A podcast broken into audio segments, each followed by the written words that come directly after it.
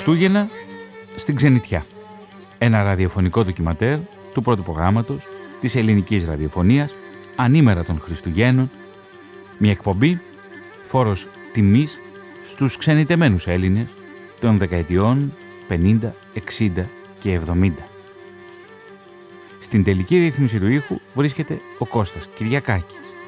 Στην έρευνα και ραδιοσκηνοθεσία ο Θωμάς Σίδερης.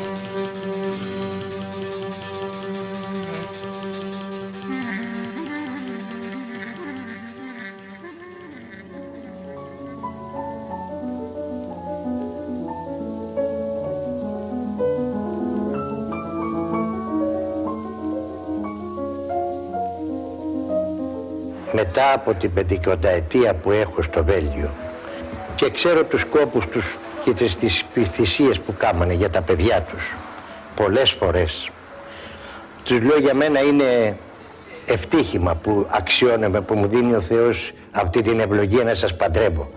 Αλλά πρέπει τους γονείς σας να τους φυλάσετε σαν φυλαχτό οι γονείς σας έχουν το παράσημο της αρρώστιας του πνεύμονος. Όσο κι αν λίγο κι αν εργάστηκαν στο ανθρακοριχείο έφυγαν με αυτή τη βούλα. Γι' αυτό και βλέπετε οι άνθρωποι αυτοί σήμερα υποφέρουν στην αναπνοή. Έχουν δυσκολίες. Σπάνιο να δείτε ανθρακορίχο που να είναι τελείως καλά. Οι περισσότεροι πεθαίνουν από τη μαλαντίντε μινέα διότι έχουν πάρει μέσα τους αυτή την κάπνα, αυτή τη σκόνη, αυτή που έχει γίνει, αλλά και αυτοί που εργαζόταν στα χιτήρια τότε, στο, και αυτοί ακόμα χειρότερο, σίδερο παίρνανε μέσα τους.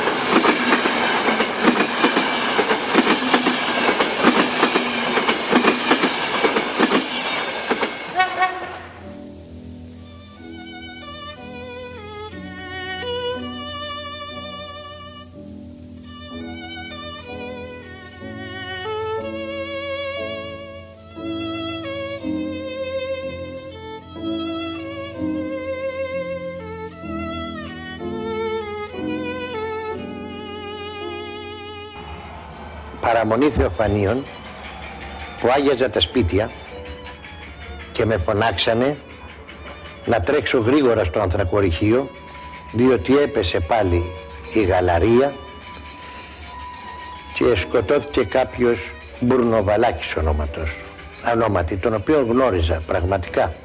Ένας άντρας δύο μέτρα εκεί και τον έβλεπα πώς τον ανέβαζαν από το ασανσέρ πάνω στο φορείο τελείως πίσα μαύρο.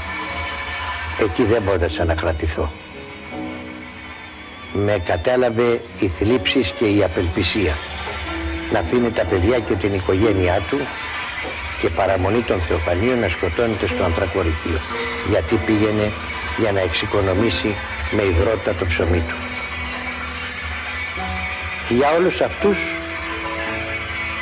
από τότε και στο εξής προσεύχομαι πάντοτε.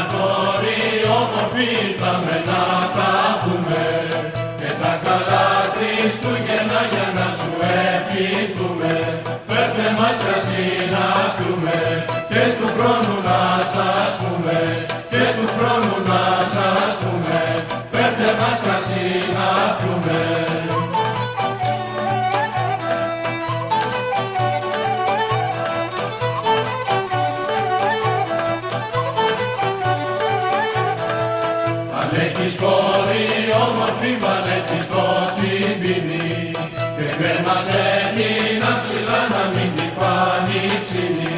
Φέρτε μας κρασί να πιούμε και του χρόνου να σας πούμε και του χρόνου να σας πούμε.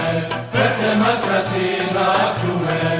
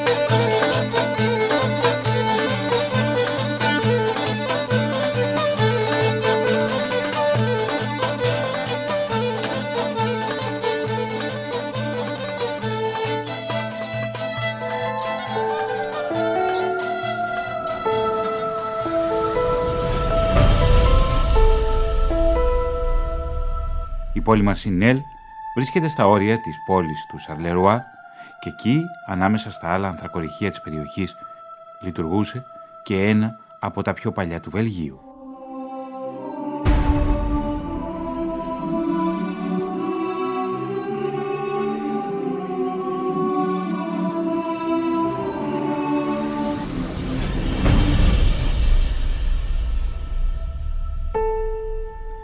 Το ανθρακοριχείο Μπουάτι Καζιέ, που ιδρύθηκε στις αρχές του 1800. Το 1955 το συγκεκριμένο ανθρακοριχείο είχε καταγράψει παραγωγή 170.000 τόνων άνθρακα. Ήταν μία από τις μεγαλύτερες για την εποχή.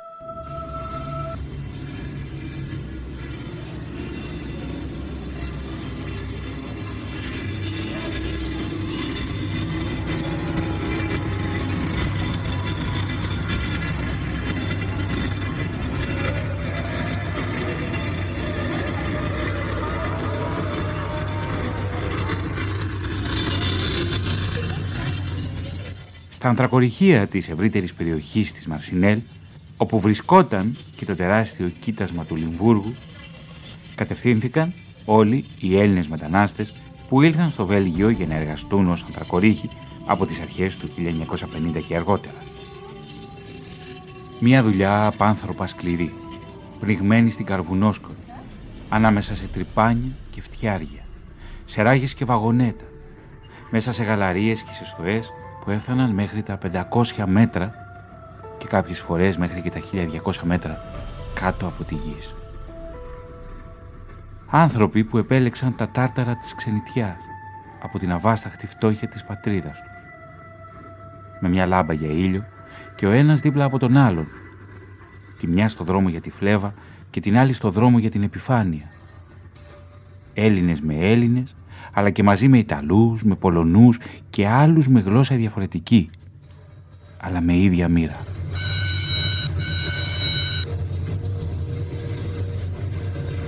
Ο Κώστας Κοφίδης κατάγεται από την Ξάνθη. Μετανάστευσε στο Βέλγιο και εργάστηκε για πέντε χρόνια ως αθαρκορίχος σε ένα ορυχείο στα σύνορα Βελγίου-Γαλλίας. Μιλά στον δημοσιογράφο της ΕΡΤ, Λεωνίδα Κασάπη.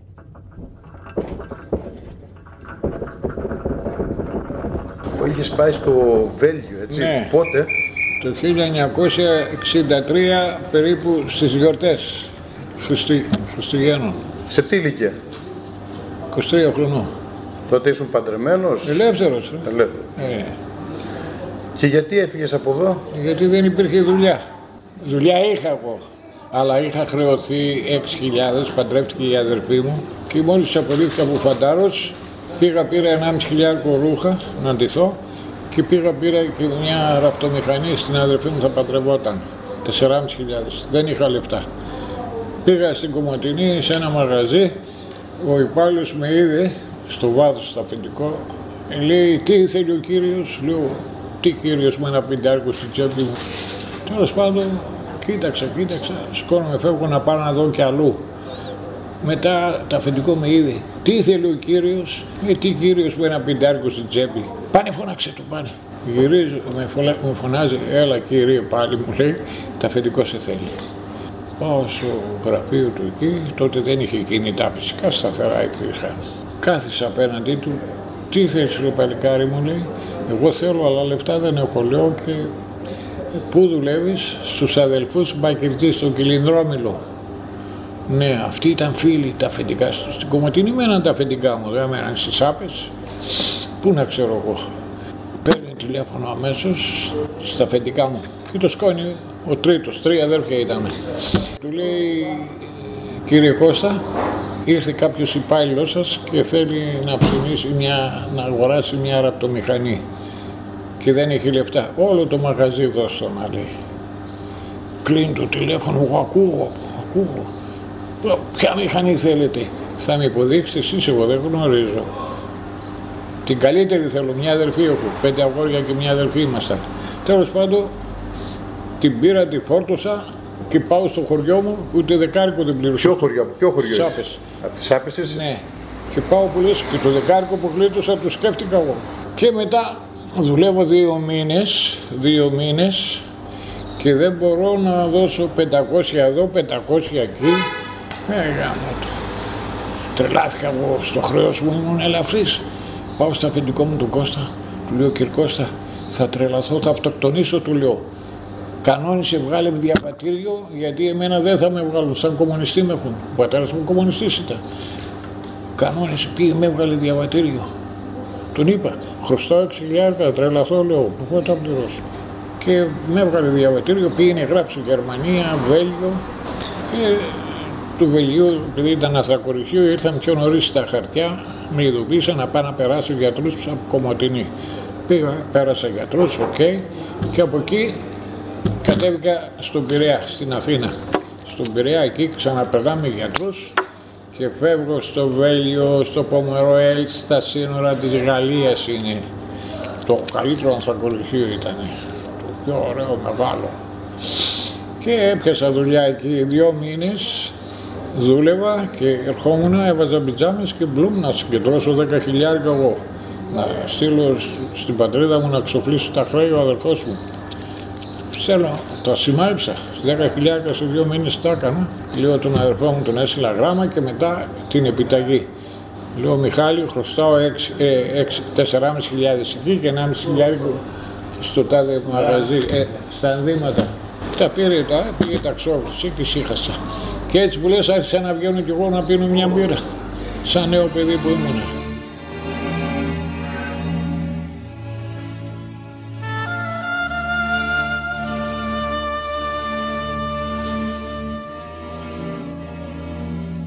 Αγαπημένη μου αδελφή Άννα, Ελπίζω το γράμμα μου όταν το παραδώσει το ταχυδρόμο στα χέρια σου να σας βρει όλους καλά.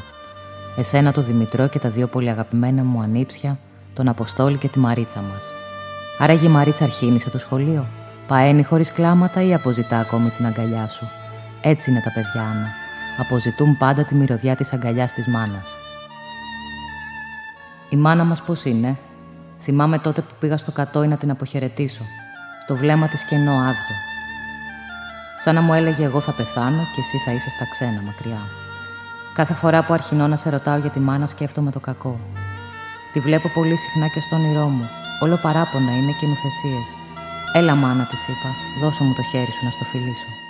Ήρθε ο Αντώνης με την κούρσα και θα με πάει στο σταθμό του τρένου. Τα σκέφτομαι όλα αυτά και δένεται κόμπος η καρδιά μου. Με πνίγουν τα δάκρυα, αδελφοί μου, αλλά δεν μπορούσε να γίνει αλλιώς. Ο Θόδωρος δουλεύει ακόμη στο ανθρακοριχείο. Πέντε χρόνια είπε και ύστερα θα πήγαινε να δουλέψει εργάτη σε εργοστάσιο. Ένα σωρό εργοστάσια, όλα εδώ τριγύρω είναι. Αλλά φτιάχνουν καλώδια, άλλα σωλήνες, άλλα κονσερβοκούτια. Του είπανε πως μόλις περάσει πενταετία θα μπορούσε να πάει να δουλέψει σε εστιατόριο στην πρωτεύουσα. Έχουν πάει πολύ εκεί. Είναι μια μεγάλη πλατεία γεμάτη ανάκτορα και παλάτια. Grand Place τη λένε. Κάποια φορά θα σου στείλω κάρτ ποστάλ να τη δεις. Παλάτια με μαρμαρένια γάλματα, ψηλά παράθυρα και πόρτες. Όμως, αδελφοί μου, σήμερα έχουμε μπει πια στον 8ο χρόνο και ακόμη ο Θόδωρος μέσα στο κάρβουνο είναι. Φοβάμαι για εκείνον, φοβάμαι για την υγεία του. Ο λιμερής αναπνέει καρβουνόσκονη. Δουλεύει στα 500 μέτρα βάθος στο σκοτάδι, στην υγρασία και στη σκόνη. Φεύγει νύχτα και γυρίζει νύχτα. Τρέμει το φιλοκάρδι μου μέχρι να τον ακούσω στις σκάλες, μέχρι να ακούσω να γυρίζει το κλειδί στην πόρτα. Σχεδόν κάθε εβδομάδα πεθαίνει κάποιος εκεί μέσα. Και αυτοί που καταφέρουν να ξεφύγουν, νομίζεις πως ζουν για πολύ; Το κάρβουνο τους κατατρώει τα σωθικά. Όμως ο Θόδωρος είναι καλός και υπομονετικός, όπως τον ξέρεις. Δεν μιλάει πολύ και κάθε φορά βρίσκει τρόπο και με καθησυχάζει. Ο Θόδωρος είναι άγιος άνθρωπος. Το τι τραβάει η ψυχούλα του, ένας Θεός το ξέρει. Αλλά δεν βγάζει μιλιά. Υποφέρει με ένα πόνο βουβό και βαρύ. Είναι δικός μου άνθρωπος και τον ξέρω. Τον καταλαβαίνω εγώ. Όσο και αν προσπαθεί να με ξεγελάσει. Ξέρω ότι κατεβαίνει στα έγκατα της γης. Ξέρω ότι η δουλειά αυτή είναι μαρτύριο. Μακάρι να του δώσουν το χαρτί και να μπορέσει να φύγει. Δεν ξέρω γιατί τον κρατούν ακόμη αλυσοδεμένο. Δεν ξέρω τι σύμβαση έχει υπογράψει. Δεν μου λέει. Καταλαβαίνεις. Κι εγώ στην κατάστασή του δεν θέλω να τον πιέζω. Περιμένω να τελειώσει ο χειμώνας και τότε μπορεί να του δώσουν το χαρτί και να φύγει. Ίσως πέρα την άνοιξη.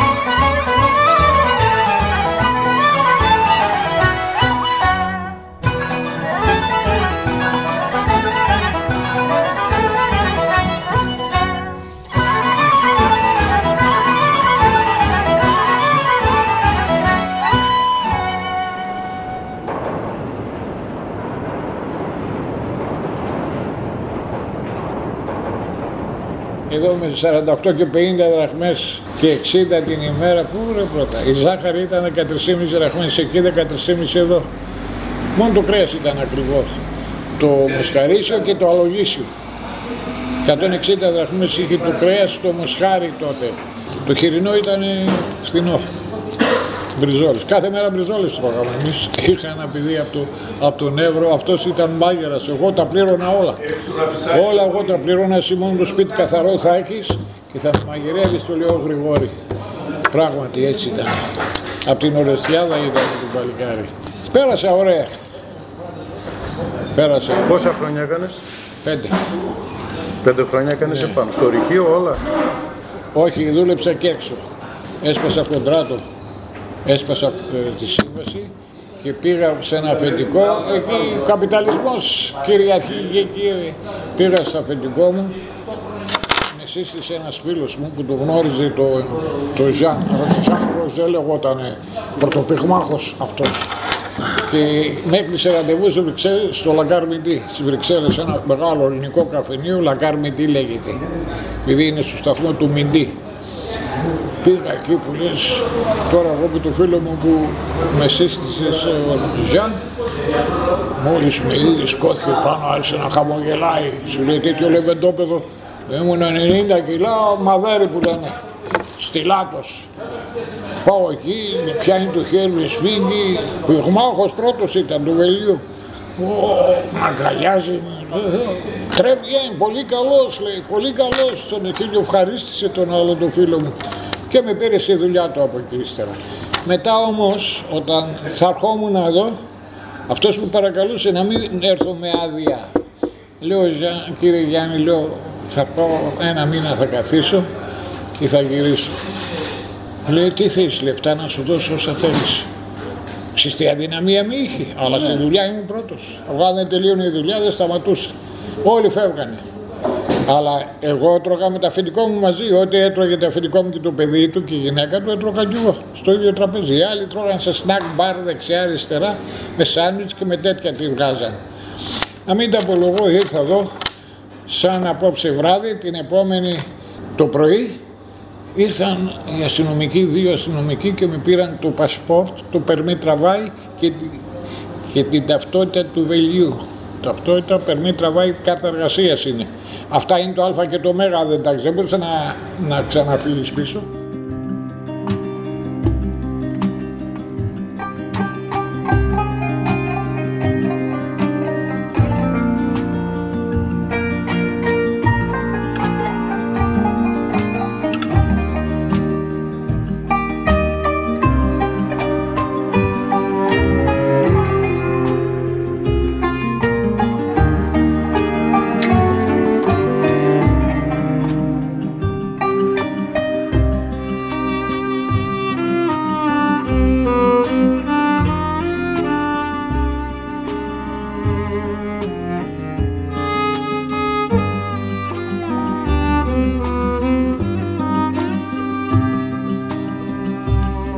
Αδελφοί μου, δουλεύω ακόμη στο πλυντήριο. Έρχονται, πλένουν τα ρούχα τους και όποιος θέλει μου τα δίνει και του τα σιδερώνω. Τα βάζω στη σακούλα του έτοιμα μοσχοβολιστά και φρεσκοσιδερωμένα. Ζούνε πολλοί εργάτες εδώ. Τα αφήνουν από βραδύ στη νυχτερινή βάρδια και τα παίρνουν την επομένη όταν σχολάνε. Οι περισσότεροι εργάτες ζουν μόνοι τους εδώ. Προσπαθούν να μαζέψουν λεφτά στα πέντε χρόνια και ύστερα να φύγουν. Είτε να πάνε αλλού να δουλέψουν, είτε να γυρίσουν πίσω στην πατρίδα. Μια φορά τη βδομάδα θα φέρουν τα ρούχα τους στο πλυντήριο. Οι Ιταλοί περισσότερο και λιγότερο οι δικοί μας θα τα αφήσουν και για σιδέρωμα. Οι Τούρκοι είναι αλλιώς. Μια φορά στο τόσο να τα αφήσει κάποιος να του τα σιδερώσω. Γράφει η κοπέλα της νυχτερινής βάρδιας στο χαρτάκι που το καρφιτσώνει στη σακούλα. Χασάν. Ή όλο ο ίδιο τα αφήνει, ή όλους στην Τουρκία τους λένε Χασάν. Άνθρωποι του Θεού είναι κι αυτοί. Όλοι στο ίδιο καζάνι βράζουν και την ίδια σκόνη αναπνέουν. Οι δικοί μας το Σάββατο θα βγουν έξω και θα πάνε για μπύρα. Οι Τούρκοι μαζεύονται όλοι στο σπίτι ενός, πίνουν τσάι και συζητάνε. Το ξέρω που στο λέω γιατί είμαι φιλενάδα με την Αΐσα. Ένα Χασάν παντρεύτηκε κι αυτή. Με κάλεσε στο σπιτικό τους. Έβγαλα τα παπούτσια μου έξω από την πόρτα. Δεν μπαίνει στο σπίτι μουσουλμάν με παπούτσια και με πήρε γρήγορα στην κουζίνα. Οι άντρες στο σαλόνι και εμείς οι γυναίκες στην κουζίνα, μη μας δουν οι άντρες. Η Αΐσα είναι πολύ καλό κορίτσι και μαγειρεύει πολύ ωραία. Αλλά τι να πούμε οι δυο μας που δεν ξέρει μία τη γλώσσα της άλλης. Ντολμαδάκια, μελιτζάνα, γιαούρτι, αυτά τα καταλαβαίνουμε και οι δύο. Το κοτόπουλο το λένε ταβούκ. Τρώνε πολύ ταβούκ οι Τούρκοι και αρνάκι. Εδώ τα μαγαζιά πουλάνε αρνάκια κατεψυγμένα. Το μαγειρεύω συχνά. Αρέσει στο Θόδωρο και του το φτιάχνω με πατατούλες στο φούρνο.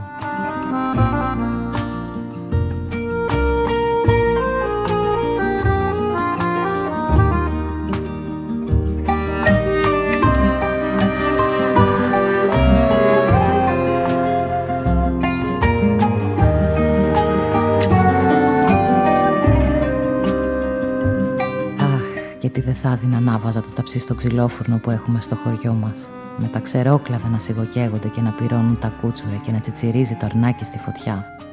Όμως δεν πρέπει να έχω παράπονο, αδελφοί μου. Είμαστε καλά. Και ο Θόδωρος με φροντίζει και με αγαπάει. Αυτό να πεις στη μάνα. Ότι με φροντίζει και με αγαπά. Να μου φιλήσεις το Δημητρό και τα παιδιά και τα χέρια της μάνας. Η αδελφή σου,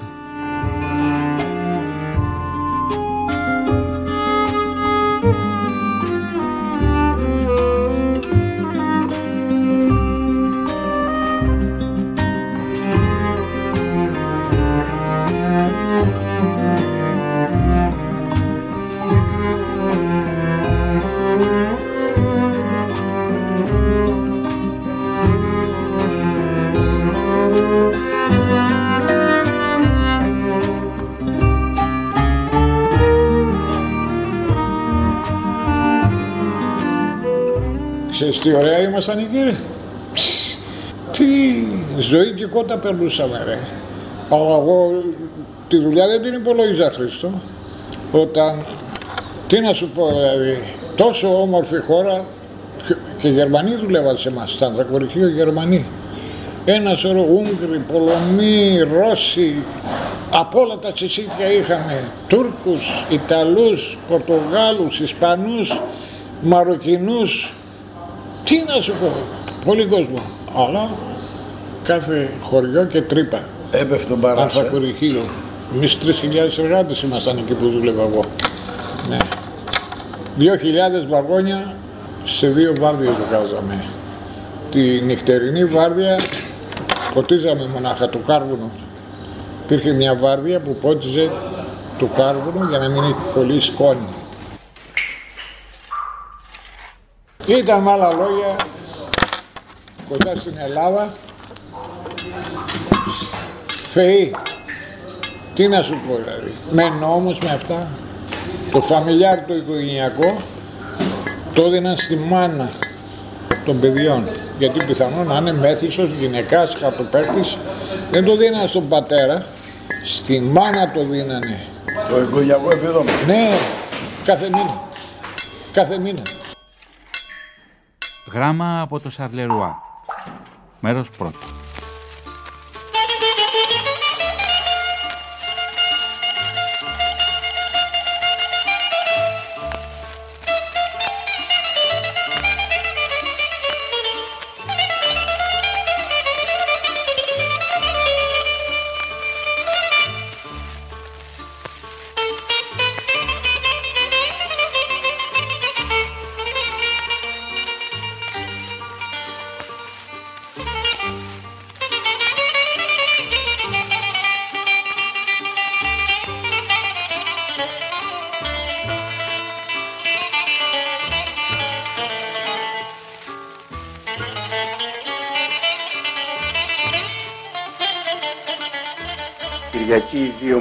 1965.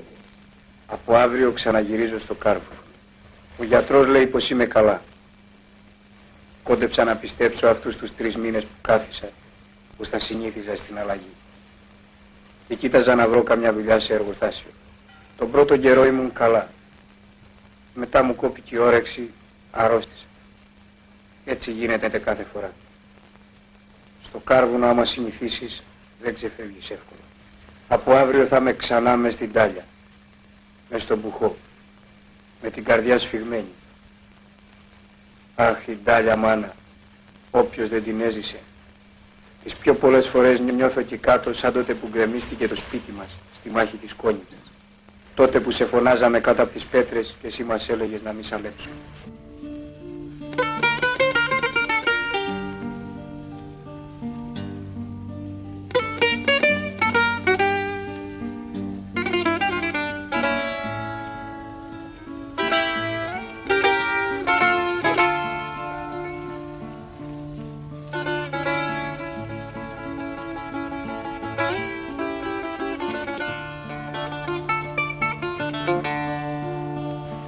Δύσκολα που βγαίνει το ψωμί στον ξένο τόπο, μάνα.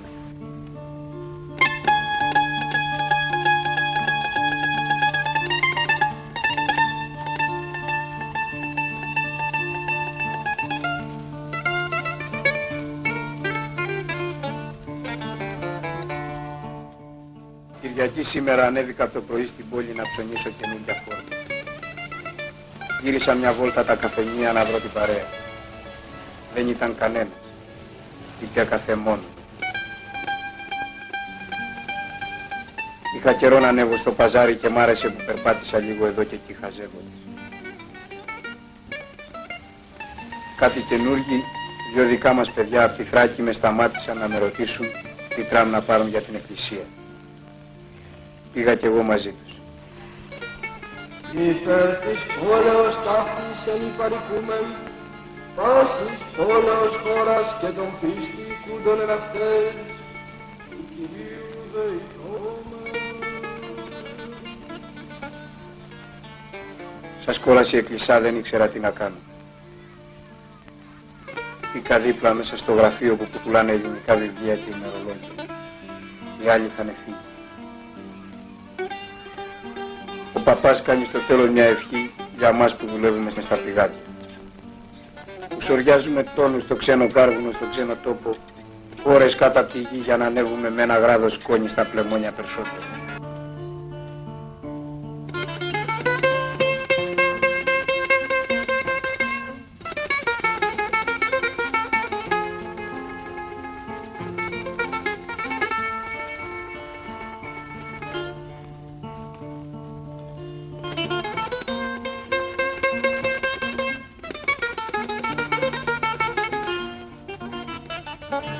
Καλύτερα να μην έρχεται η Κυριακή.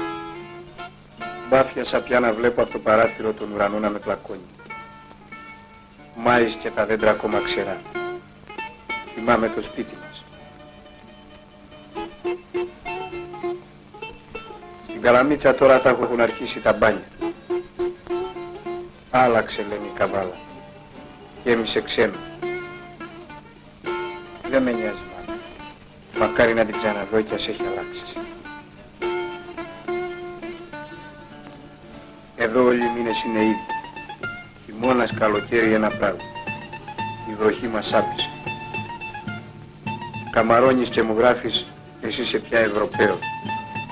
Που να ξέρεις ότι γυρνάω όλη μέρα στα δικά μας καφενεία και μεθάω για να ξεχάσω την Ευρώπη.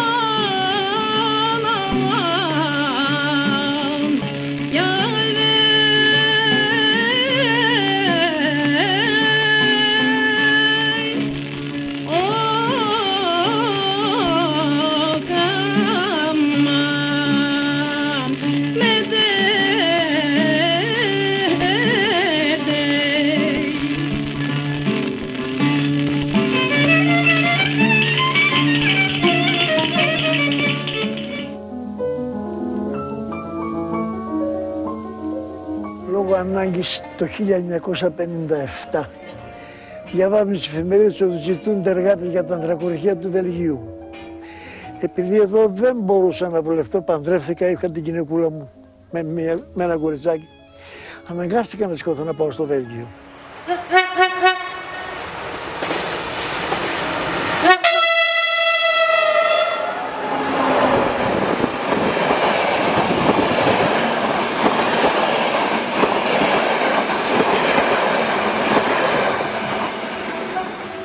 Αν πω όλους τους λόγους δεν μπορώ να τους πω. Πήγα στο Βέλγιο.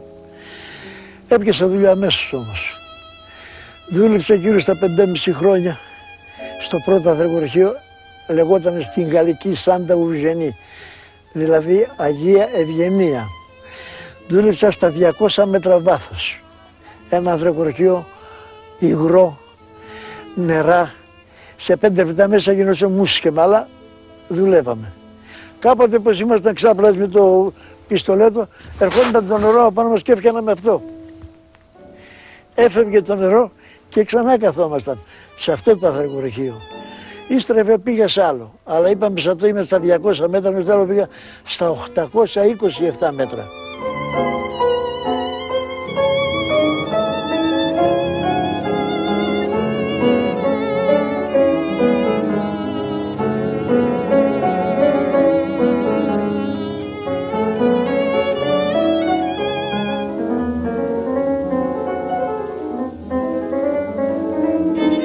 Εκείνο είχε άλλες χάρες να τις πω.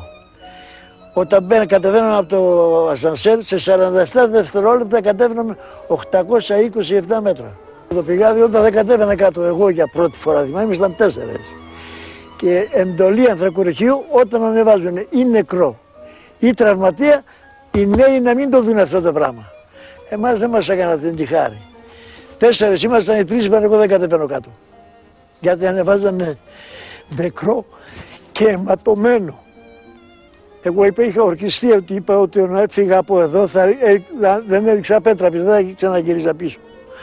Όταν τον είδα, είπα εγώ ορκίστηκα, θα κατεβώ στο βάθος να δω πώς είναι η ζωή εκεί κάτω και μετά θα ανεβώ απάνω και την άλλη μέρα θα φύγω κι εγώ. Και έτσι έμεινα 12 ολόκληρα χρόνια. Δουλέψαμε ήδη με το χάρο 100 φορές με τα μάτια μας.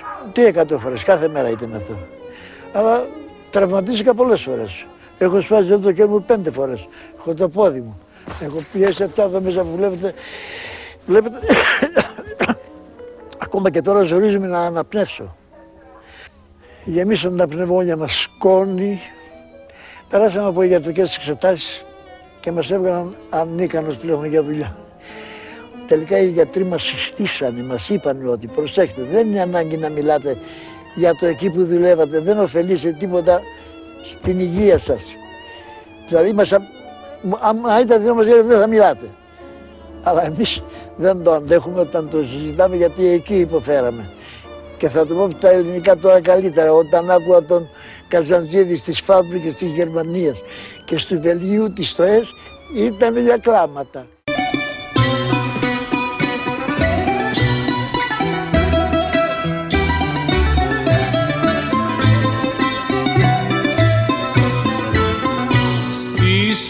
Φαμπρικές της Γερμανίας και στου Βελγίου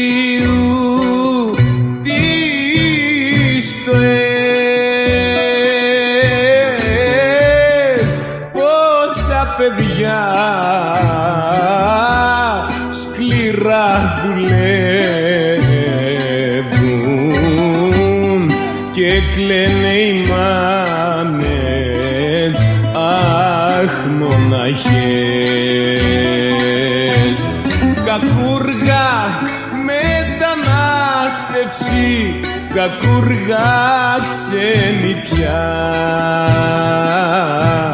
μας πήρες απ' τον τόπο μας τα πιο καλά παιδιά.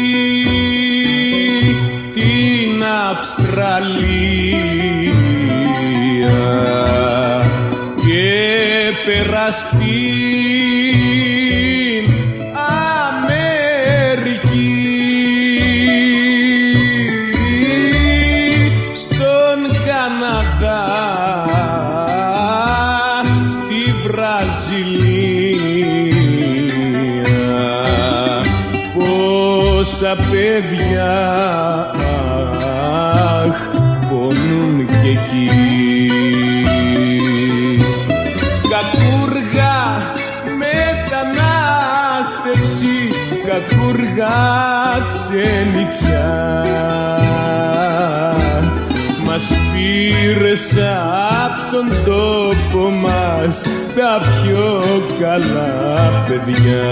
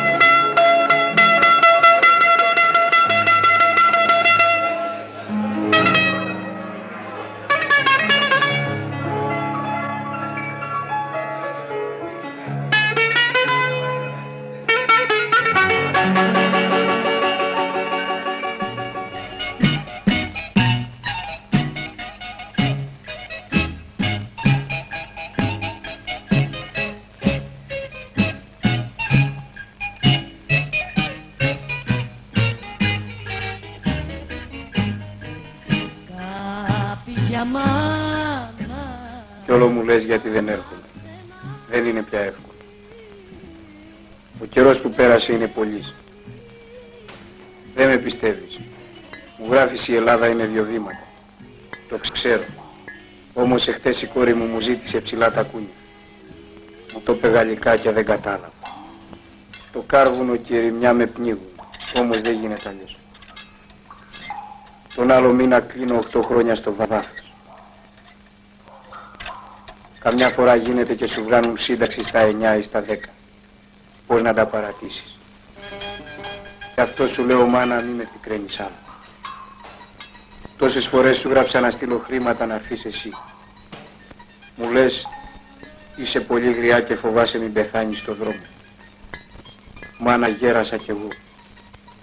Ανάθεμα που άνοιξαν οι δρόμοι και χωρίσανε. Το κάρβουνο εδώ στην περιοχή όσο πάει και σώνεται. Καινούρια πηγάδια ανοίγουν κοντά στην Ανβέρσα. Ο νότος έσβησε. Λένε θα κόψουν κι άλλο μεροκάματο από την προβδομάδα. Όσοι δεν έχουν οικογένεια και επιδόματα πώς θα τα βγάλουν πέρα; Περιμένουμε μέρα με τη μέρα να δούμε τι θα γίνει. Τι να την κάνω τέτοια ζωή στον ξένο τόπο. Να ζω με το δικό σου τον καημό. Και οι μέρες να κυλάνε η μια την άλλη χωρίς να αλλάζει τίποτα. Θυμάμαι το απόγευμα που σ' ανέβασα στην Αθήνα στην κηδεία του του παπάου. Τελευταία φορά που βγαίναμε έξω μαζί. Ύστερα εκείνη η πρώτη νύχτα στο τρένο. Τα σύνορα.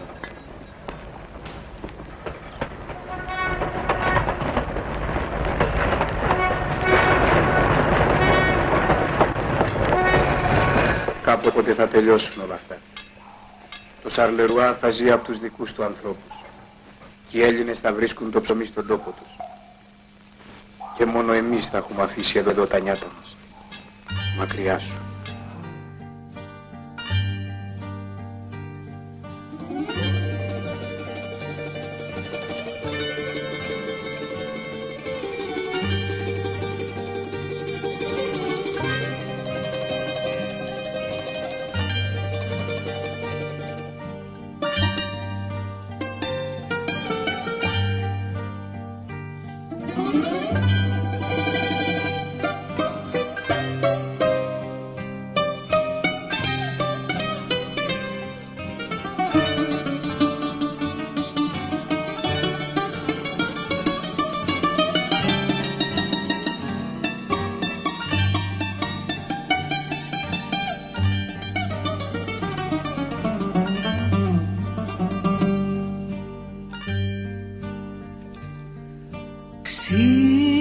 Ξύπνα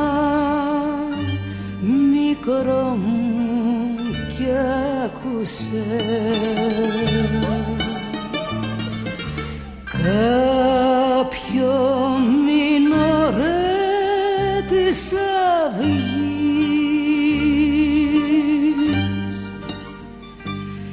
Για σένα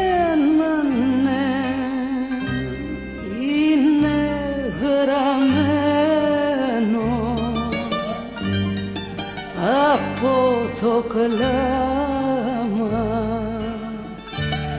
Κάποιας ψυχής.